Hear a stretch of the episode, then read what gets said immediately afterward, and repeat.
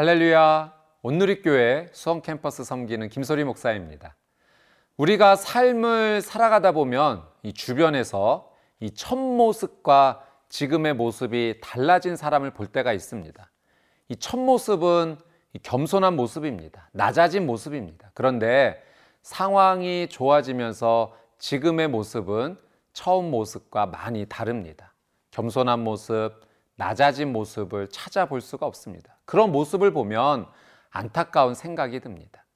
그런데 내가 나를 생각할 때 나의 모습은 어떠합니까? 내가 처음 예수님을 믿을 때의 모습과 지금 나의 모습은 동일하신가요? 물론 우리 모두는 이 질문에 자신있게 대답하지 못합니다. 우리는 우리가 죄인임을 알고 있고 처음 모습에서 많이 변질되어 있는 모습이 있다는 것을 인정할 수밖에 없습니다. 오늘 말씀을 통해서 처음 나의 모습으로 돌아오라 말씀하시는 이 하나님의 음성을 듣고자 합니다. 돌아오라는 이 말씀에 순종할 때 우리는 다시 하나님의 놀란 은혜를 맛보게 될 것입니다. 오늘 저희에게 주시는 말씀은 고린도전서 1장 26절에서 31절입니다. 말씀 앞으로 함께 가겠습니다. 고린도전서 1장 26절에서 31절 말씀입니다. 형제들아 너희를 부르심을 보라 육체를 따라 지혜로운 자가 많지 아니하며 능한 자가 많지 아니하며 문벌 좋은 자가 많지 아니하도다.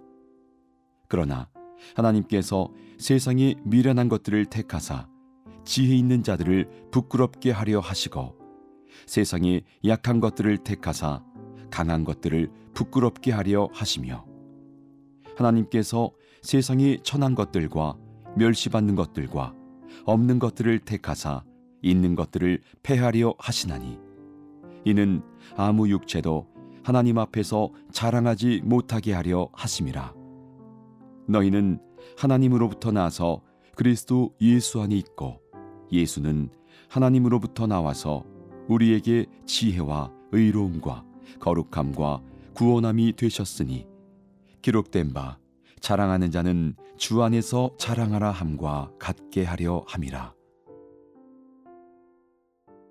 26절 말씀 함께 보겠습니다.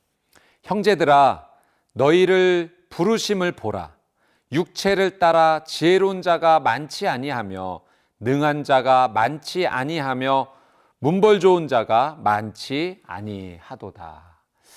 바울은 고린도 교회 성도들이 이 서로 분쟁하는 가운데 있는 것을 이 해결해 주고자 이 한 가지를 제안합니다. 그것은 이 26절에 너희를 부르심을 보라입니다. 이 부르심을 보라는 것은 이 두 가지 의미가 있습니다. 첫 번째는 처음 내 모습, 그 위치가 어떠했는지 보라는 것이죠. 이 올챙이적 시절을 생각해 보라는 것입니다. 그리고 두 번째는 하나님께서 나를 선택하여 주신 그 부르심대로 살고 있는지 묻는 것입니다. 한마디로 믿음 안에서 순종하며 살고 있는지 묻는 것입니다. 이 고린도 교회 성도들의 대부분은 이 세상적으로 볼 때 외적인 기준이 화려한 사람들은 아니었습니다. 학식, 재산, 또 재능, 이 사회적 가치에 따른 기준이 그렇게 높지 않았습니다. 그런데 그들을 하나님께서 선택하셔서 복음의 능력을 알고 경험하게 하셨습니다. 예수님을 구원자로 믿고 구원 얻는 은혜, 영원한 생명을 얻는 그 은혜를 그들이 받았습니다.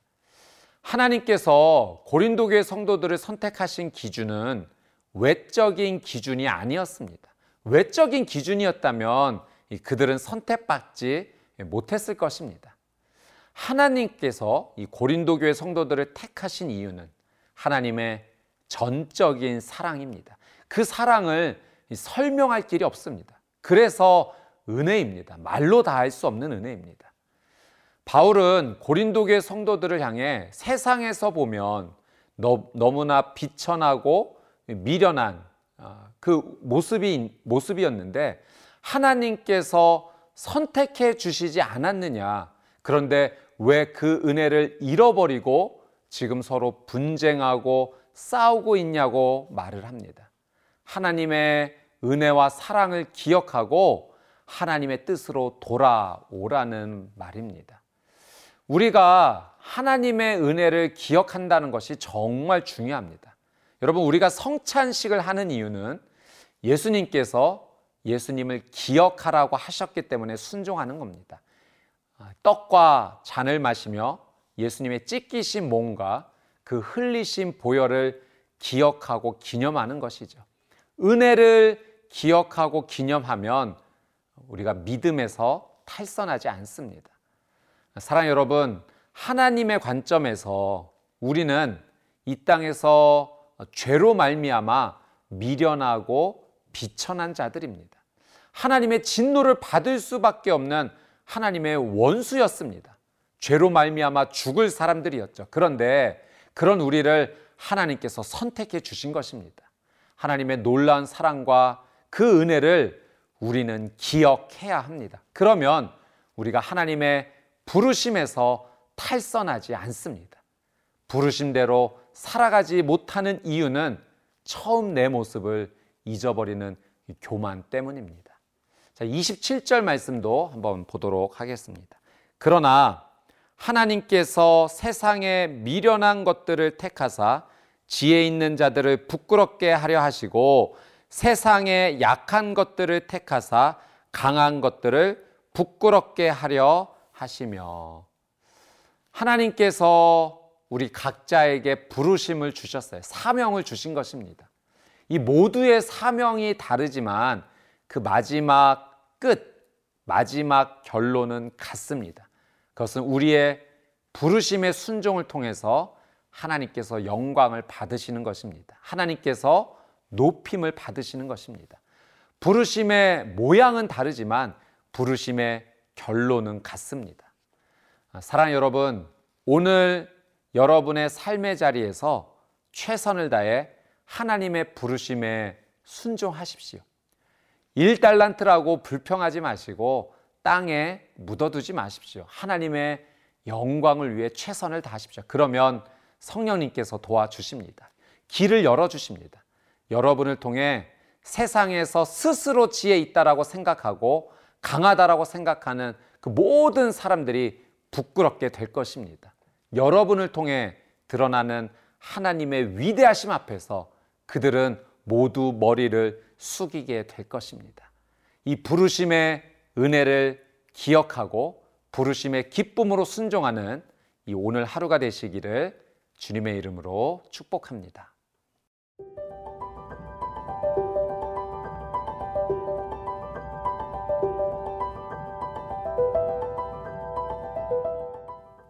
30절 말씀 함께 보겠습니다. 너희는 하나님으로부터 나서 그리스도 예수 안에 있고 예수는 하나님으로부터 나와서 우리에게 지혜와 의로움과 거룩함과 구원함이 되셨으니 바울은 고린도 교회 성도들에게 아주 중요한 것을 가르쳐 줍니다. 이 30절 말씀해 보니까 너희는 하나님으로부터 나서 그리스도 예수 안에 있는 존재다라는 것을 가르쳐 줍니다. 여러분, 우리는 이 땅에 태어나면서 우리가 어디에 사는지를 기록하며 살아갑니다. 그리고 세상에서는 우리가 어디에 사는지를 늘 확인을 하죠. 여러분, 핸드폰 어떤 통신사를 가입할 때도 주소를 적으라고 합니다. 또 회사에 입사할 때도 주소를 적으라고 합니다. 해외 나갈 때도 우리가 어느 나라 국민인지 적으라고 합니다. 삶의 모든 것에서 우리는 우리의 주소를 항상 적습니다. 그것은 우리가 어디에 살고 존재하는지가 정말 중요하다는 의미가 아니겠습니까? 여러분, 이것은 영적으로도 동일합니다. 여러분의 영혼의 주소는 어디입니까? 여러분, 이것을 알지 못하면 방황하는 사람이 돼요. 자신의 영적 주소를 알고 있는 사람이라면 지금 살아가는 삶이 여행이 되죠. 왜냐하면 돌아갈 곳을 알기 때문에 그렇습니다. 그런데 자신의 영적 주소를 알지 못하고 살아가는 사람이라면 지금 살아가는 삶은 방황이 될 수밖에 없습니다. 돌아갈 곳을 알지 못하기 때문에 그렇습니다. 이 바울은 고린도 교회 성도들에게 이 믿음의 사람의 영적 주소가 어디인지를 분명히 가르쳐 주고 있어요.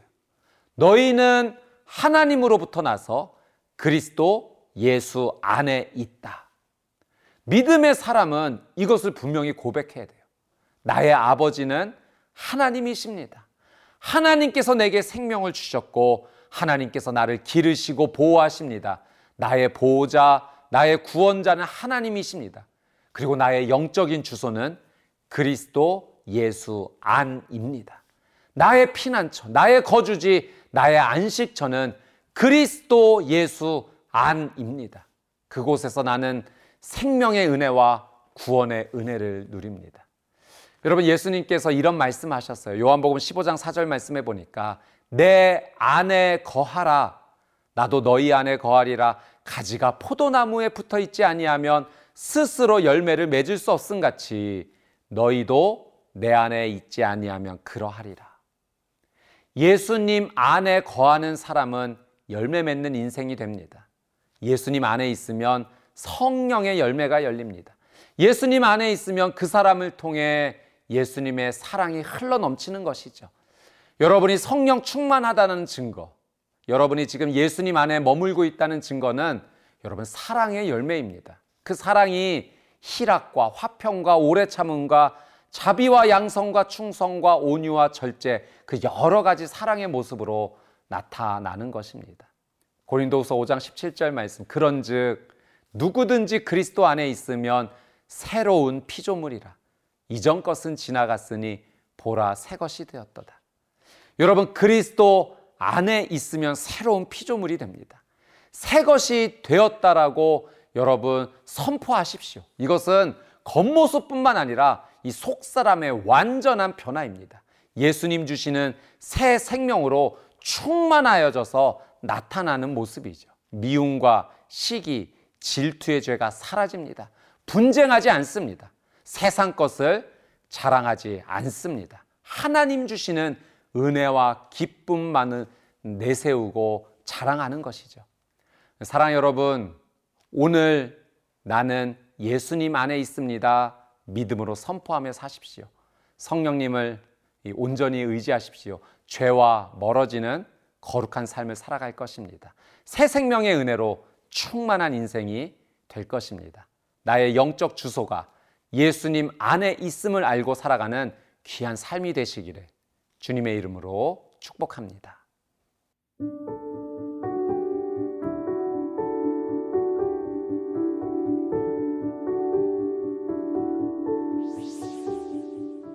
사랑하는 주님, 나의 영적 주소가 예수 그리스도 안에 있음을 가르쳐 주셔서 감사합니다. 그리스도 예수 안에 있는 나에게 부르심을 주셨습니다. 사명을 주셨습니다.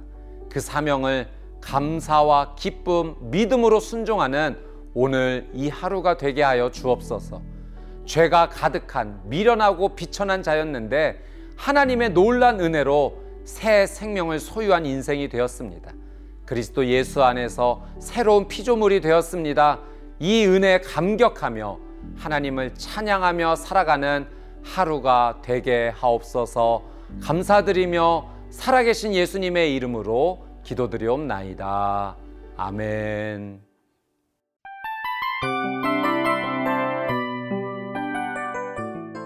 이 프로그램은 청취자 여러분의 소중한 후원으로 제작됩니다.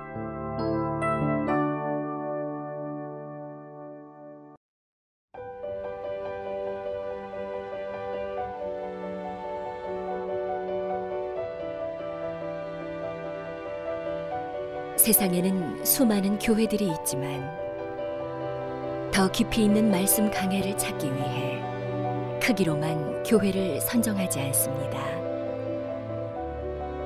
보다 좋은 영적 콘텐츠를 더 많이 나누기 위해 방송비를 받지 않습니다.